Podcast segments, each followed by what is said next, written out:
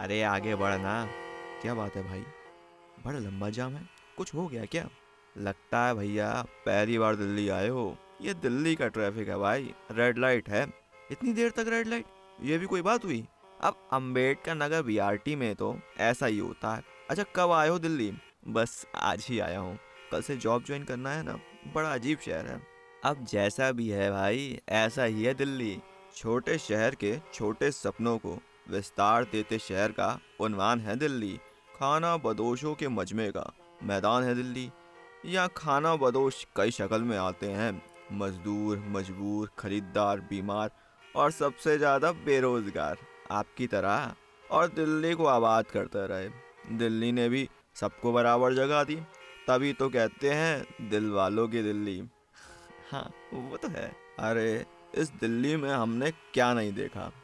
लोगों को बनते देखा और बिगड़ते भी। प्यार, नफरत और पता नहीं क्या क्या लाखों कहानियाँ हैं शहर की। आपको कोई कहानी याद हो तो सुना दीजिए। तब तक टाइम पास भी हो जाएगा। कहानी तो है भाई साहब। आपकी तरह ही छोटे शहर से आए दो लोगों की। एक तो राहुल मिश्रा, एक उनका दोस्त मोहित। राहुल जहाँ हर वक्त फ्लर्ट करता, वहीं मोहित काफ़ी सीरियस वैसे ये कहानी परिधि की भी है। ईस्ट जैली की लड़की और उसके और राहुल के प्यार की। राहुल के जुगाड़बाजी दिमाग की और पता नहीं क्या क्या कहानी तो बहुत अच्छी लग रही है। अब सुना भी दीजिए। कहानी सुनना है तो थोड़ा वेट कीजिए।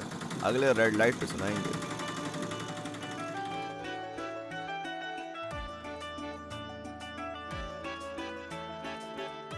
सुनिए सत्यव्यास की ब्लॉकबस्टर कहानी, दिल्ली दरबार।